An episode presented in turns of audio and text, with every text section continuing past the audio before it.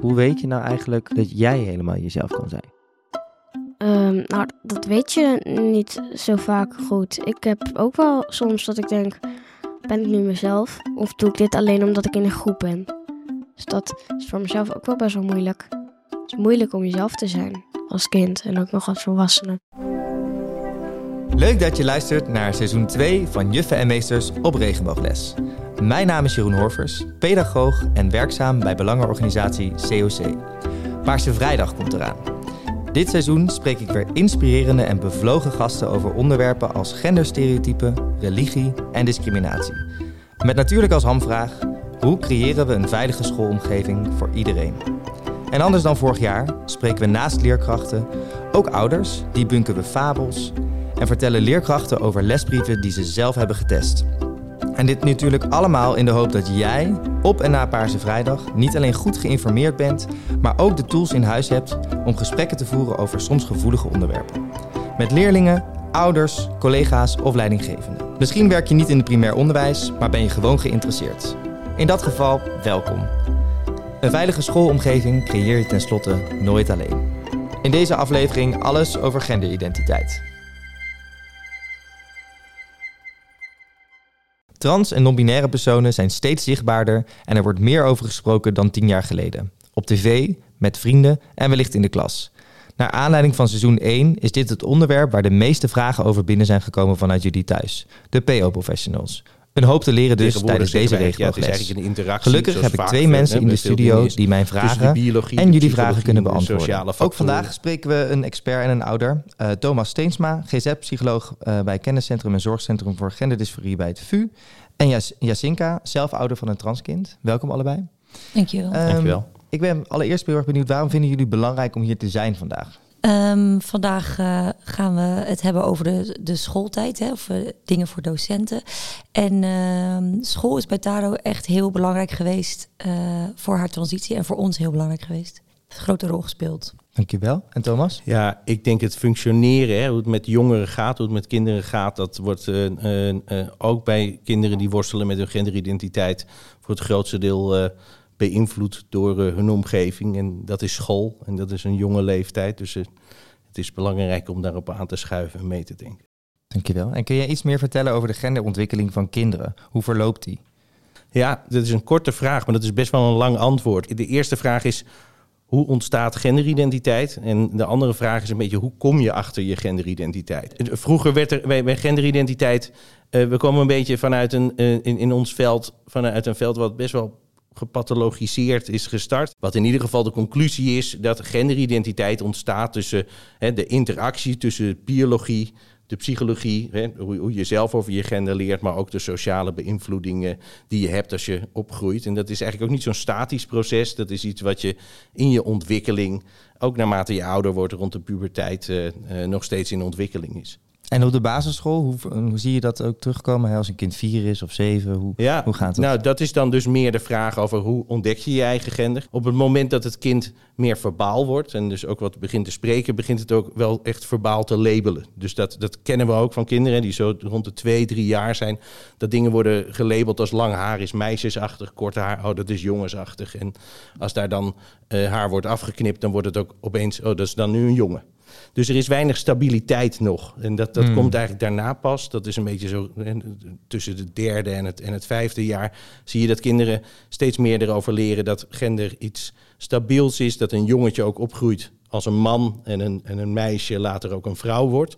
Maar daar zijn ze nog niet zo goed in. Dus een, een, een, uh, een, een man die dan bijvoorbeeld een jurk aantrekt, dan zie je bij een kind kan er wel verwarring ontstaan van, hup, papa is nu een vrouw. Dus mm. dan moet dat tussen het vijfde en het zevende jaar, moet het kind wel in staat zijn om te kunnen labelen, dat uh, stabiel te doen en dat ook consistent te doen. En dan spreken maar, we van een genderontwikkeling die constant is. En je, een, een man die een jurk aan doet gaat heel erg over genderexpressie, terwijl genderidentiteit meer dat gevoel is. Dat, dat, en hoe, hoe zit dat dan precies? Ja, we, we, het begint dus vaak, een, een kind begint heel erg qua uh, genderexpressie eerst de buitenwereld te labelen en daarna begint het ook over zichzelf te, te praten. Daar komen weer andere theorieën bij van genderschema's. Hè. We, we, bouwen een schema op wat is mannelijk, wat is vrouwelijk. Maar ook er zitten waarden in. Wat is goed, wat is niet goed. Wat, wat, is, wat vinden we fout gedrag. Dat is ook heel erg cultureel gedreven. En eh, het meeste onderzoek is eigenlijk ook alleen maar gedaan naar, naar kinderen die eigenlijk gendernormatief opgroeien. Dus die dus eigenlijk niet een, een genderincongruentie hebben. Recent zijn er wel wat onderzoeken geweest. En dan zien we eigenlijk dat kinderen die gendervariant zijn, of ook een geboren jongen die zich meer als meisje identificeert, dat die eigenlijk precies hetzelfde ontwikkelingspad doorlopen. Alleen dat gewoon op een andere manier doen. Dus dat in, Ja, ja. over het algemeen is dat tegenovergesteld. Ze gaan zich steeds meer dan als meisje labelen. En, en die positieve en negatieve eh, aspecten, die gaan ze ook veel meer vanuit een meisjesachtig perspectief eh, eh, beleven. Dankjewel. Jasinka, ik ben dan wel benieuwd, hoe ging dat dan bij, bij, bij jullie thuis, bij Taro? Herken je dingen van de theorie die Thomas nu noemt? Nou, ik vind het sowieso ontzettend leuk om te horen, omdat er eh, ook veel dingen zijn die ik eigenlijk zelf niet zo heel goed weet. Ehm, nou is het zo dat ehm, ik had een dochter. Toen kregen we eh, een tweede kind, een zoon. Toen dachten we nog heel even van, oh ja, dat is toch wel anders dan die dochter. Want wat een balgevoel zat er al heel jong in dat kind. Alleen toch vrij snel moesten we toch toegeven dat het wel dat de dochter eigenlijk stoerder was dan de zoon. Heel, het echt wel een hang had naar eh, meisjesdingen. Ja. Eerlijk gezegd dachten wij gewoon dat het een super zachtaardig jongetje was. Pas echt toen ze eh, duidelijk kon maken, wat wel al heel vroeg was, hadden wij wel door dat ze een enorme wens had voor meisjesdingen. Veel meer dan mijn dochter. Hmm. En dat ging, gaat dus heel erg over, again, over dat genderexpressie, over de Ja. meisjes dingen. Ja. En wanneer zie je dan op een gegeven moment, eh, of kwam er eh, naar voren dat het veel meer ging over het gevoel ook? Ja, dat, he- dat eh, was bij haar ietsjes lastiger. en, dat- en dat, in die zin had ik het, als ze meer een prater was geweest, hadden we het misschien nog eerder kunnen weten. Zij droeg dus meisjeskleren en dat hebben we met de docenten overlegd. Toen ze naar de basisschool ging, van kan dat hier? Of zet ze zichzelf dan gelijk buitenspel, weet je wel? Eh, m- maar de school was heel open, het was helemaal prima. Alleen zij heeft nooit gezegd: ik wil een meisje zijn of ehm, eh, ik ben jaloers op mijn zus. Of hè, wat ik andere, eh, ik ken inmiddels wat andere eh, genderkinderen, zoals wij dat thuis noemen. Ja, die, dat, die daar wel heel duidelijk in zijn geweest. Dat heeft zij nooit gedaan. Ehm, maar wat opviel was dat wij een flinke groep meiden die altijd bij ons speelden thuis hadden. eh, waar toen maar één jongetje was en dat was Taro, mijn eh, dochter. En ik ehm, vergiste me dan vaak dat ik dan zei: hey meiden, ehm, komen jullie eh, eten of zo? En dat ze dan helemaal aan het stralen was. Terwijl ik een soort excuus maakte van: oh sorry, weet je wel, vind je, vind je dat vervelend? En zei ze: nee, vind ik helemaal niet vervelend. Ja, dus dat waren de hints dan ook eigenlijk. Ja, en toen heb ik gezegd: Vind je het fijn als ik dat vaker zeg? En nou, dat, toen viel dat heel erg op dat dat, dat dan heel prettig voor haar was. Eh, en zo ging dat langzaam voort, zeg maar. Ja, en dit is dan heel erg eh, hoe je dat wat dan noemt een sociale transitie. Zou je kunnen uitleggen wat het verschil is tussen een sociale transitie en een medische transitie? Nou nee, eigenlijk was dit nog helemaal niet de sociale transitie. Want voor de rest was het gewoon een jongen. En ehm, deden we ook in het gewone leven nog helemaal niet dat, alsof zij een meisje was. Want wij hadden dus niet door dat dat was wat ze wilde. Alleen ze ging heel erg glunderen en werd heel, ging heel gelukkig ogen als ze dan helemaal bij de meiden hoorde, zeg maar. Hmm.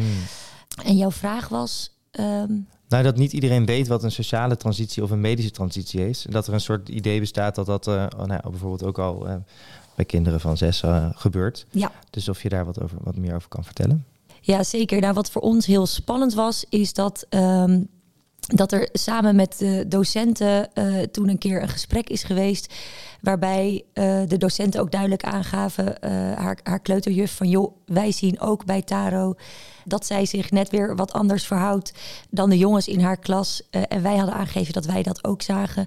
En zo vulden we elkaar eigenlijk aan met een bepaald gevoel wat er was bij Taro van goh, zou zij genderdysforie hebben en zich misschien prettiger voelen als meisje of als non-binair, maakt niet uit wat, maar misschien wel niet als jongen. Ja, Toen hebben we uiteindelijk hulp gezocht en school heeft dat voor ons uitgezocht waar dat kon. Die, is, die heeft toen verteld wat er adressen waren en dat zij het helemaal niet zo gek zouden vinden als wij bij Taro, eh, als wij met Taro eh, daar wat professionele hulp voor zouden zoeken. Dus daar waren we enorm eh, mee geholpen, want ja, ik, ik heb geen idee waar ik zoeken moet of zo voor Ja. zoiets. En het feit dat zij dat bevestigde gaf ons heel erg de rechtvaardiging om dat te doen met zo'n jong kind. Want zij was toen nog geen vijf, vijf misschien. Nou was Taro wel redelijk, qua hoe ze zich gedroeg, redelijk eh, zo klaar als een klontje hoor. Dus wel echt zo'n opvallend kind die zich wel vrij klassiek, denk ik, misschien wat klassieker gedraagt. Behalve dan dat ze niet zei dat ze een meisje wilde zijn. Toen hebben wij, uh, nadat ook uh, zorgverleners die hierin gespecialiseerd zijn, hè, net als jij, Thomas, maar dan weer net een andere poli, hebben ons verteld dat zij ook het idee hebben dat Taro genderdysforie had. En toen hebben we thuis met elkaar besproken van, goh, Taro, wat, wat wil je hiermee? Um, ja, dus heel erg bij Taro ook neergelegd maar wel dus eerst in overleg met school en de, en de poli. Ja, behalve dat ze er dus wel alleen al elke dag als een meisje bijliep. En um, dat we ja, het een beetje een soort verklede jongen was de hele dag. Dus op zich was daar al vrij veel verwarring over. Dus voelde het ook niet zo gek om dan te denken, nou dan laten we die haren ook maar groeien. En, en, en, en alleen maar natuurlijk zij zeggen, dat was eigenlijk het grote verschil bij haar dan. Ja. En Thomas, ja, zij heeft het net inderdaad over, over de poli. Van, hoe gebeurt het dan aan de andere kant? Er, er komen kinderen binnen. Hoe gaat het dan uh, in zijn werk? Je gaat het gesprek met de ouders aan, met de school. Wat, ja, hoe, wat, wat voor scan maak je? Ja. Nou, in eerst, wat, wat natuurlijk bij kinderen altijd al een interessant begin is, is dat kinderen zichzelf niet aanmelden. Dus en, en die worden over het algemeen aangemeld door hun ouders. En dat kan op geleide van het kind zijn, omdat het kind aangeeft ik worstel ergens mee. Of dat ouders ergens mee worstelen. Dus dat is eigenlijk wel vraag één. We gaan eerst eens goed in kaart brengen waarom, waarom zitten mensen bij ons. En um, de aanpak die wij daarbij hanteren is dat we eigenlijk een kind zo breed mogelijk, je zou het holistisch kunnen noemen, hè, gewoon zo breed mogelijk in kaart willen brengen. Waar worstelt het kind mee op gendervlak? Hoe hebben die gevoelens zich hè, ontwikkeld over de afgelopen jaren? Maar hoe gaat het ook op breder vlak met het kind? Hè? Zijn er ook andere zaken waar het, het kind tegenaan loopt? Hè? Op sociaal vlak? Eh, of zijn er andere uh, uh, psychologische beelden aanwezig die misschien verstorend kunnen zijn? Of misschien wel wat, wel wat sturend kunnen zijn in hoe het kind zich voelt en hoe die zich ontwikkelt? Uh, dus we, we, we, en, en dan is het vooral voor het prepuberale kind, dus voor de, voor de puberteit, dat we vooral meedenken in hoe kun je nou dat kind het zo prettig mogelijk laten hebben in die ontwikkeling. Ja. En zoals, zoals jij dat ook vertelt, is, is je bent, ik denk dat het juist de aanpak is om met elkaar als, als een omgeving en met het kind te gaan kijken wat heb je op, op dat moment nodig. En uh, is dat ook mogelijk in die omgeving? Is dat veilig genoeg? En dan kun je daar gezamenlijk gaan kijken wat daar uh, de beste stappen in zijn. Wat, wat wel een, een, een belangrijk, dat ging net ook even over die genderontwikkeling. Kijk, wat we nog steeds klinisch zien en ook vanuit de literatuur, is dat genderincongruentie of genderdysforie in de kindertijd nou niet per se voorspellend is voor een latere medische behandeling. Dus het kind is nog erg in ontwikkeling. En uh, nou, heel vroeger waren ze daar misschien nog wel een beetje rigide in. Dus ze zeiden ook geen sociale transitie. En, uh, en laat dat jongetje maar gewoon even als jongetje. En dat, die meisjes dingen veilig thuis. Nou, die tijd is ook gelukkig voorbij. Hè. We willen het kind gewoon zo, zo, zo open en zo breed mogelijk laten ontwikkelen. Juist om die ontwikkelingspaden open te laten. Dus een sociale transitie zeggen we van dat, dat kun je best doorgaan. En het moet ook passen bij het kind en het systeem hoe je dat inricht. Maar zorg wel dat het kind open blijft staan voor de ontwikkeling in de toekomst. En dat is dan vaak rond de puberteit, als andere factoren beginnen te spelen, dat gevoelens duidelijker worden. En gevoelens soms wel ingewikkelder, waardoor een, misschien een medische behandeling wel een optie wordt. Ja, want bij de sociale transitie gaat het over dat een kind bijvoorbeeld of het uh, haar laat groeien, naam verandert, andere kleren draagt, et cetera. Uh, maar dat er dus inderdaad medisch nog helemaal uh, nee. niks verandert. Ja, jij noemde het net nee. even genderexpressie. Hè? Dus de, gender, de sociale is echt vooral, ja, wat, wat laat je zien? En genderexpressie is heel stereotyp. Dat is, dat is hè, wat vinden wij als maatschappij en cultuur in, in deze westerse wereld meisjesachtig? Ja. Dus een jongen die daaraan gaat voldoen, ja, dat, dat is dan een sociale transitie. Ja, nou is het wel zo dat wij heel uh, duidelijk zijn geweest op het feit... Uh, er is gewoon niet zoveel kennis nog uh, over hoeveel kinderen blijven nou dan hè, in, die, uh, in die identiteit waar ze zich op dat moment mee verbonden voelen. Ja. Dus dat we wel ons er zeer bewust van moesten zijn dat als we die sociale transitie zouden doorzetten, uh, dat het mogelijk dan voor een aantal jaar is.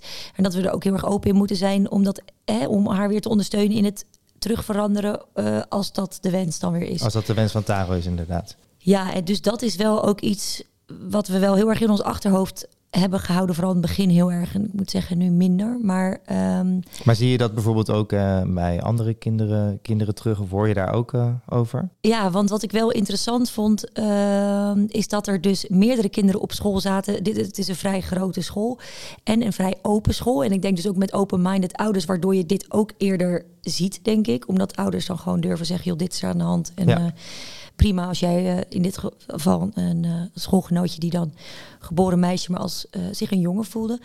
En ehm, die hebben niet die sociale transitie gedaan, maar zij is nu wel gewoon, gaat gewoon als meisje door het leven, is nu puber. En dat heeft zich niet helemaal doorgezet toen. Ja, daar heeft natuurlijk verder helemaal niemand last van. Dus, dus, dat, als, dus dat meisje dacht wel dat ze een jongen was? Ja, ze voelde, zich, ze voelde zich een jongen. Ja. ja. ja.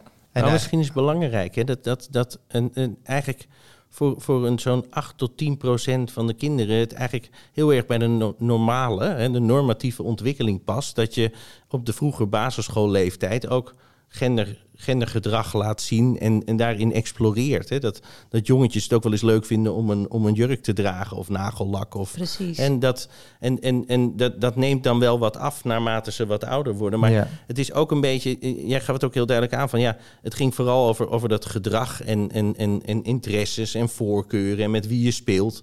Ja, dat, dat, dat is natuurlijk nog niet genderincongruentie in de zin van hoe wij er naar kijken. Er moet toch wel een soort ja, dat, dat, dat, dat is een beetje, beetje zoals de psychiatrie er altijd naar kijkt. Maar die zegt, ja, er moet wel een soort lijden zijn. Hè? Want anders is het gewoon gendervariant zijn. Ja, nee, en ik denk dat, uh, dat dat bij ons inderdaad net weer wat, wat anders was. Inderdaad, omdat dat zij er wel last had dat ze niet helemaal bij de meisjes hoorden. En, um, en overduidelijk dat wel wilde. Dus dat, daar heb je dan dat tussen aanhalingstekens lijden dat is helemaal weggevallen sinds ze als meisje door het leven mag gaan. Dus het heeft ons heel veel rust opgeleverd. Terwijl we het natuurlijk super spannend vonden, want dit doe je echt niet zo. Maar ik vond het echt wel, het is echt niet over één nacht ijs gegaan. Maar ik vind het ook interessant om te zien dat mensen zich, ja, dat het dus ook een beetje fluïde kan zijn. Hè? Dat mensen zich tijdelijk uh, wat meer mannelijk of wat meer vrouwelijk kunnen voelen, of allebei, maakt niet uit verder. Nou ja, en dat het dus om best wel een groot aantal gaat. Jij zegt net 8 tot 10 procent, dat is gewoon dus 1 op de 10. Dus dat is, het, is niet, het is niet niks inderdaad. Het is best een grote groep. Ja. Ja. Ja, en dat is dus, dat is dus echt heel weinig voorspellend voor de, voor de toekomst. Hè. Die link wordt te snel gelegd. Een, een gendervariant kind dat het altijd ook dan in de toekomst medische transitie. Maar dat zijn hele andere afwegingen en processen eigenlijk. Ja, want dat, we kregen ook een, eh, een vraag van een leerkracht binnen. Van hè, hoe zit het dan eigenlijk met, met, die met de spijt? Hè, dus de D-transities. Daar hoor je heel vaak in het nieuws best wel luid iets over. Wat weten we daar eigenlijk over? Ja, eigenlijk heel weinig. En dat komt ook omdat die percentages dus in Nederland gewoon echt heel erg klein zijn. Als je kijkt naar de, de detransities en medische spijt voor medische trajecten. Dus dat, dat is vanuit het cohort wat ze in Amsterdam altijd in, in hebben gevolgd. Dat zijn een paar duizend mensen die sinds 1970 zijn, zijn gekomen. Dat is een percentage dat lager is dan 1%. Dus dat is echt heel, heel laag. Heel, heel laag ja. Ehm, maar de definitie van spijt is ook nog heel ingewikkeld. Maar die percentages zijn, zijn, zijn op dit moment nog heel erg klein. We horen het wel veel in de media. Dus we zitten er wel bovenop. Hè, van wat betekent dat? Maar ik denk ook dat dat is wat mensen heel interessant vinden. Hè? Dus um, ik denk dat er weinig mensen aan mij vragen van...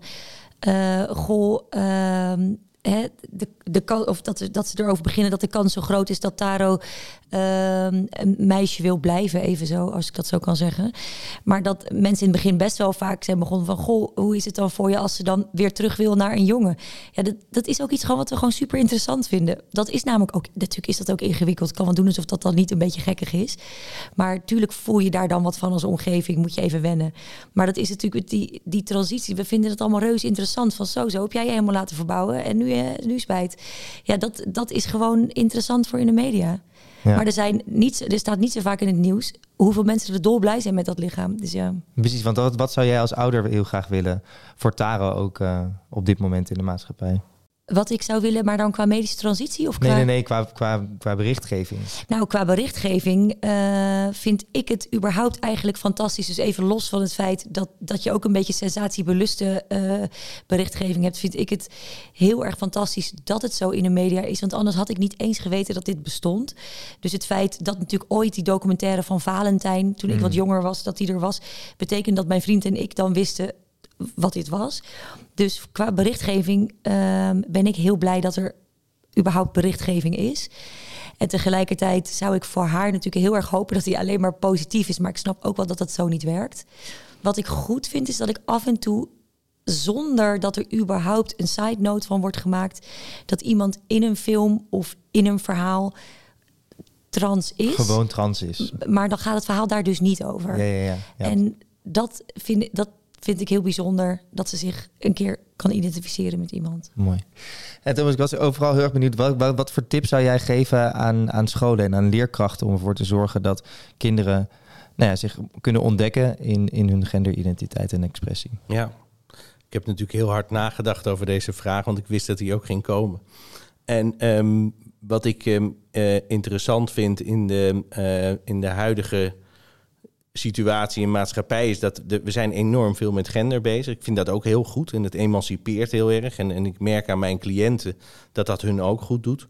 Um, het, het, het, het, het geeft ons ook een soort van gedragsregels. En dat, dat gaat dan over dat we misschien op scholen. Uh, wat uh, verkrampt met jongens en meisjes om moeten gaan. Moeten we dat nog wel zeggen? En moeten we, moeten we wel nog jongens tegen de meisjes doen en dat soort zaken? En toen ik daarover na zat te denken, toen dacht ik... wat ik altijd zo mooi vind aan basisschoolleraren... die hebben zo'n klas, hè, een heel jaar... en die creëren in zo'n klas eigenlijk altijd een soort kleine leefwereld. Een soort, en en daar, daar spreken ze ook altijd mooi op allemaal facetten altijd gedragsregels met elkaar af. En wat ik het liefst zou willen is dat die leraar in zijn standaardpakket gaat krijgen dat gender ook een van die thema's wordt om die gedragsregels toe te gaan passen. En dat kun, daar kun je dus ook wat in, uh, uh, in bewegen. In een klas waarbij dingen niet spelen, hè, daar, daar moet die leraar ook eigenlijk wel oog voor hebben. Maar als, als je eigenlijk weinig kinderen hebt of geen kinderen hebt die, die, die met gender of variantjes dat niet zo speelt, hoef je daar misschien wat minder als thema bij stil te staan dan dat je dat bij, bij een, een andere kinderen of een andere klassen moet doen waarbij wat, dat wel wat meer speelt. Dus ik, ik zou het mooi vinden als, als die leraar de tools krijgt om dat wat meer te signaleren. Maar ook, en dat is dan eigenlijk toepassen van wat ze eigenlijk altijd al heel goed kunnen, met die klas in gesprek gaan over hoe willen wij als klas daar mee omgaan. En ik vind dat eigenlijk niet zo'n heel anders onderwerp als Hè, laatst ging het ook heel erg over moederdag cadeautjes en vaderdag cadeautjes. En had je dat kind eh, die misschien wel opgroeit met twee moeders.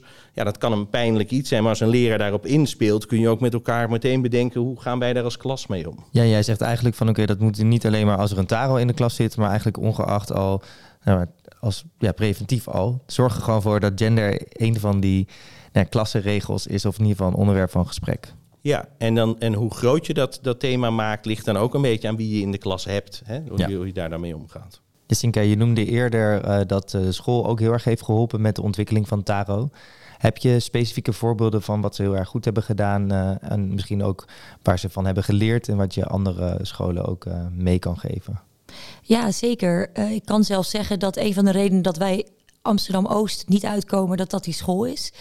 De uh, school heeft altijd een hele veilige, uh, is altijd een hele veilige omgeving geweest voor Taro. Zij hebben ons bijvoorbeeld uh, de weg gewezen naar hulpverlening voor kinderen die genderdysforie hebben.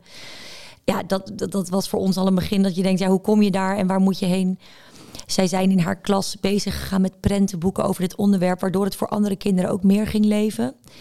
Vervolgens in de jaren daarna uh, hebben zij ons ook gestimuleerd en gesteund met openheid naar de klas en naar andere ouders toe. Want onze grootste angst was zeker dat Taro gepest zou worden, bijvoorbeeld. Ja, en hoe, op welke manier hebben ze dat gedaan? Nou, wij hadden wel begrepen dat het handig is om open te zijn, kinderen. Maar ook van andere ouders gehoord dat het slim is om dat naar andere ouders te zijn. Um, en nou is het zo dat, dat dat een beetje spannend was, want Taro is best heel verlegen. Dus dat je de neiging hebt om als ouders daarin mee te gaan, want het is toch ook privé.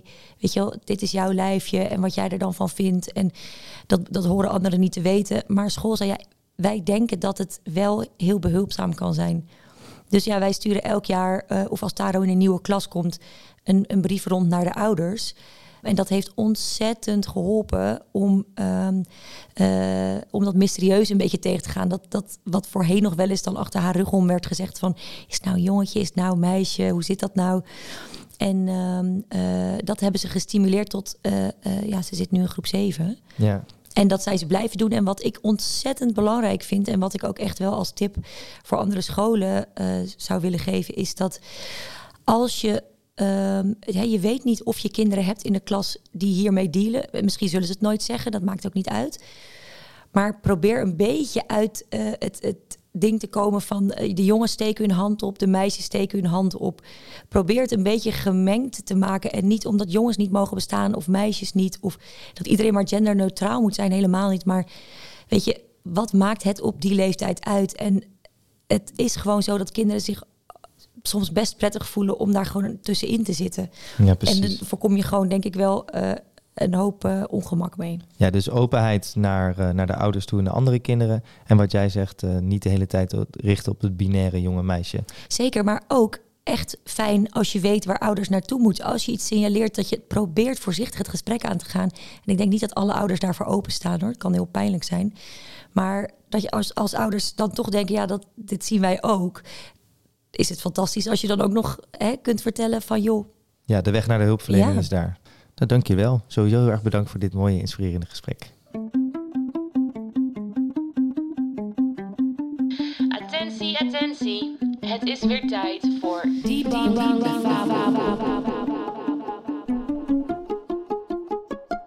Elke aflevering vragen we een expert te reageren op een veelgehoorde fabel.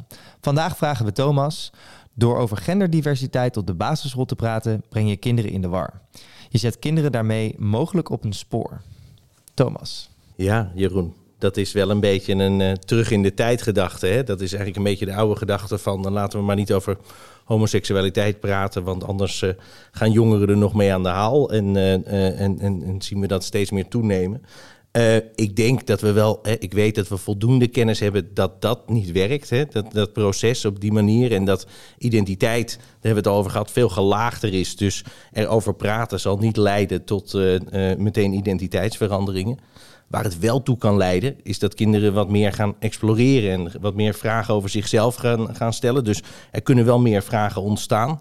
Uh, maar exploreren betekent niet dat je altijd op een bepaald iets uit gaat komen. Hè. Exploreren is leren over jezelf. En uh, uh, dat, dat is denk ik alleen maar goed als je meer over jezelf leert. Ehm, belangrijker misschien nog wel, het past ook heel erg in die basisschoolleeftijd. Hè. We hebben het er eigenlijk ook al wel een beetje over gehad. Dat, dat het, het past bij de normatieve, normale ontwikkeling. Dat kinderen ook met gender spelen op een, op een jonge leeftijd. En uh, uh, ook rond de puberteit of hè, aan het einde van die basisschool komen er ook weer thema's langs. Als, als je lichaam verandert, verschil tussen jongens en meisjes. Dus gender is een heel actueel onderwerp voor het, het jonge kind. Dus dat is alleen maar goed om dat wel ook dan hè, een, een actief met elkaar uh, te gaan bespreken en niet weg te houden bij het jonge kind. Heb ik nog één ding waardoor het, denk ik, retrospectief, dus hè, even terugkijkend, nog belangrijker is dat, dat, uh, dat het juist besproken wordt. Wij horen op onze genderpolie van volwassenen, echt een groot deel van de volwassenen zien we ook wel in de literatuur die aangeven. Ik ben hier nu omdat ik hier vroeger eigenlijk geen woorden aan kon geven. Ik, had, ik worstelde wel met gevoelens. Um, ik, ik, ben, hier nu omdat ik dat vroeger ook niet durfde te uiten, omdat mensen er niet van wisten en negatief over waren. Dus juist kennis op die basisschool kan geven dat kinderen juist wel die gevoelens meer kunnen gaan uiten. En wat meer kunnen laten zien, zodat ze daar niet jarenlang mee rond hoeven te lopen. Ja, eigenlijk dus juist lekker over blijven praten. Absoluut. Oké, okay, top. We hebben die fabel weer gedebankt.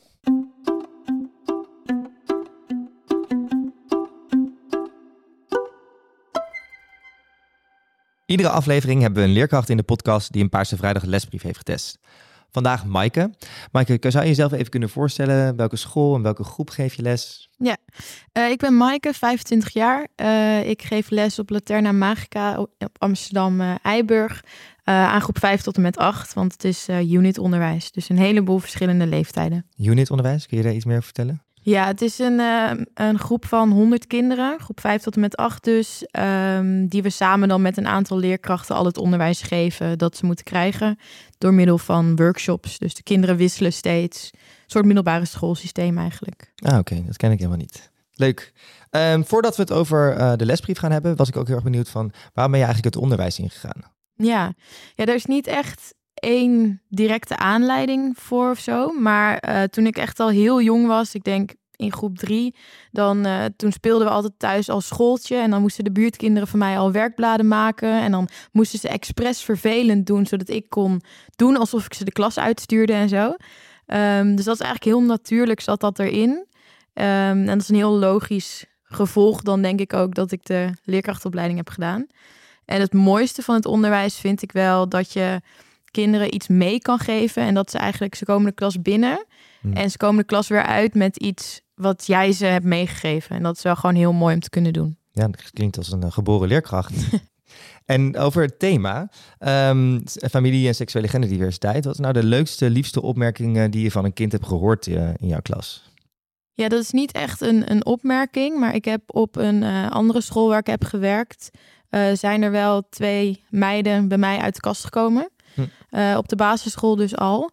Ehm, en dat vond ik wel heel mooi dat ze zich zo veilig voelden om dat bij mij te doen. En ook zo fijn voor hun dat ze dat op die leeftijd al konden doen. Ehm, want ik had dat toen op dat moment echt nog niet door. Nee. Ehm, maar het is wel heel mooi dat zij dat dus al wel, dat ze zo open konden zijn. Ja, en een compliment Ja. naar jou dat je die veiligheid hebt kunnen geven, inderdaad. Mhm. De lesbrief. Wel, wat voor een lesbrief eh, heb jij eh, uitgetest? Waar ging het over? Ja, ik heb de Paarse, het Paarse Vrijdaglied eh, lesbrief gedaan. Dat is ehm, een, een les over het, eh, het lied dat bij Paarse Vrijdag hoort. Met daarbij een aantal werkvormen die je kan kiezen. En kun je wat meer over het lied vertellen? Waar gaat het over? Ja, het is een lied eh, ingezongen door Sherry Ann. En het gaat heel erg over dat je jezelf mag zijn. Het is een heel vrolijk nummer. Ehm, eh, er zit bijvoorbeeld de zin in van... Hey, soms voel je je verlegen, soms voel je je cool. Ehm, iets wat denk ik heel herkenbaar is voor alle kinderen. Los van ehm, hoe ze zich identificeren of wat dan ook. Ja, herkent ieder kind het denk ik wel... dat ze de ene keer iets zekerder zijn dan de andere keer. Dus het is heel herkenbaar en heel ja, vrolijk en positief. En iedereen mag er zijn en iedereen is verschillend. Dat is eigenlijk de boodschap. En dat zag je ook terug in de reacties van de kinderen? Ja, ja. Het was voor echt alle kinderen. Nou ja, vooral dus die zin die ik net zei. Van eh, soms verlegen, soms voel je je cool. Die vonden heel veel kinderen echt heel herkenbaar. Hmm. Ehm, en daar konden we daarna ook gewoon mooie gesprekken over hebben. Van ja, wat voor momenten is dat dan? En hoe verschilt dat dan van eh, een moment... Ja, een moment waarop je je verlegen voelt. Hoe verschilt dat van een moment waarop je je cool, dus wat zelfverzekerder voelt? Waar komt dat door? En eh, ja, welke dingen hebben we daarmee te maken? En kun je daar wat meer over vertellen? Over die, die momenten dat ze zich verlegen of cool voelen? Ja, er waren wel kinderen die gaven bijvoorbeeld aan dat, ehm, eh, dat ze bepaalde kleding dan die ze dragen, dat ze het soms wel lastig vinden om iets te dragen waarvan ze weten dat anderen het niet leuk vinden. Dan voelen ze zich verlegen. Maar als ze er dan een compliment over krijgen, dan zijn ze juist extra zeker en vinden ze het extra leuk. Dus dat was wel een van de voorbeelden die ze dan gaven. Ja, dus ook het belang van die complimenten en dat ze worden aangemoedigd is, Ja. eh, komt dan heel sterk naar voren. Ja. En eh, wat wordt er nog meer in die lesbrief eh, gedaan? Dus heb je, je hebt het geluisterd, maar daarna? Ja, ehm, er zijn eigenlijk drie vormen die je eh, kan doen. Ehm, het eerste is dat je met de kinderen in gesprek gaat over het lied. Dus je gaat eigenlijk kijken naar de tekst. Wat wordt er gezegd? Herken je dit? Ehm, en dan ga je daarna in gesprek van... hey, maakt het nou uit wat anderen van je vinden? Ehm, kun je hier op school jezelf zijn? Hoe zorg je dat anderen zichzelf kunnen zijn? Ehm, eh, dat soort vragen. Dus dat is meer voor een, een kringgesprek. Of misschien in eerste instantie kleine groepjes kinderen die praten met elkaar. En dan een kringgesprek. Ehm, er is ook een optie om de kinderen zelf een, een deel van het lied te laten schrijven of aan te passen. Ik heb zelf beide gecombineerd. Dus eerst even in het gesprek, eh, in gesprek met elkaar. En daarna de kinderen ook zelf wat laten schrijven. En dat was ook wel goed te combineren, vond ik. Ehm, en als derde optie heb je nog eh, om het dansje te oefenen. Ja, Ja. Komt een TikTok-dansje inderdaad. Ja, En ehm, jij hebt het gecombineerd. Wa- Ja. wat, met wat voor teksten kwamen ze toen ze het lied gingen schrijven of verder gingen schrijven? nou die heb ik dus niet meegenomen. Dus ik Oh. weet het zo niet uit mijn hoofd. Maar en een beetje de strekking. Ja, een beetje de strekking van eh, dat je heel erg jezelf eh, moet kunnen zijn. En ook wel dat, het, dat ze hem naar de school zelf toe trokken. Dus eh, hier op school kan je jezelf zijn. Ehm, ja, dat soort dingen kwamen er vooral uit.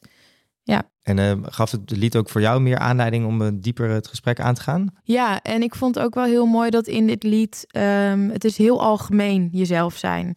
Heel erg ook, dus daar zit ook een zin in van uh, soms wil je voetballen en morgen is het misschien weer anders. Het gaat hier niet per se over gender en seksualiteit, maar gewoon over het algemeen. Van hé, hey, je mag doen wat je zelf leuk vindt. Uh, je mag zijn wie je wil zijn. Waardoor het voor alle kinderen ook wel herkenbaar was, omdat ieder kind heeft volgens mij wel iets um, waarin die ander, anders is dan een ander. Ja. En dat wordt gewoon gevierd in dit lied. Dus dat is heel mooi. Ja, en dan kan een leerkracht zelf bepalen hoe, ja, hoe je het gesprek dus verder vormgeeft natuurlijk. Ja, precies. Want er zit ook wel een, zon, een zin in van um, jongens, meiden, geen van beide. Kijk, daar kan je natuurlijk ook verder op ingaan. Hé, hey, wat is dat geen van beide dan? Um, maar je kan er ook voor kiezen om dat bijvoorbeeld niet te doen. Uh, of juist een combinatie van beide te zoeken. Dus je hebt eigenlijk heel veel opties. Ja. ja. En uh, als je dan terugdenkt aan, aan die les, hoe reageerden de kinderen? Heb je bepaalde opmerkingen waarvan je dacht, oh ja, dat vond ik wel, wel grappig? Ja, ik vond wel, ik was wel benieuwd dus wat ze van het lied vonden. En ik vond het wel heel leuk dat uh, een jongen uit groep 7 die zei, uh, ja, de liedjes van de kinderboekenweek voor kinderen voor kinderen zijn altijd een beetje kinderachtig.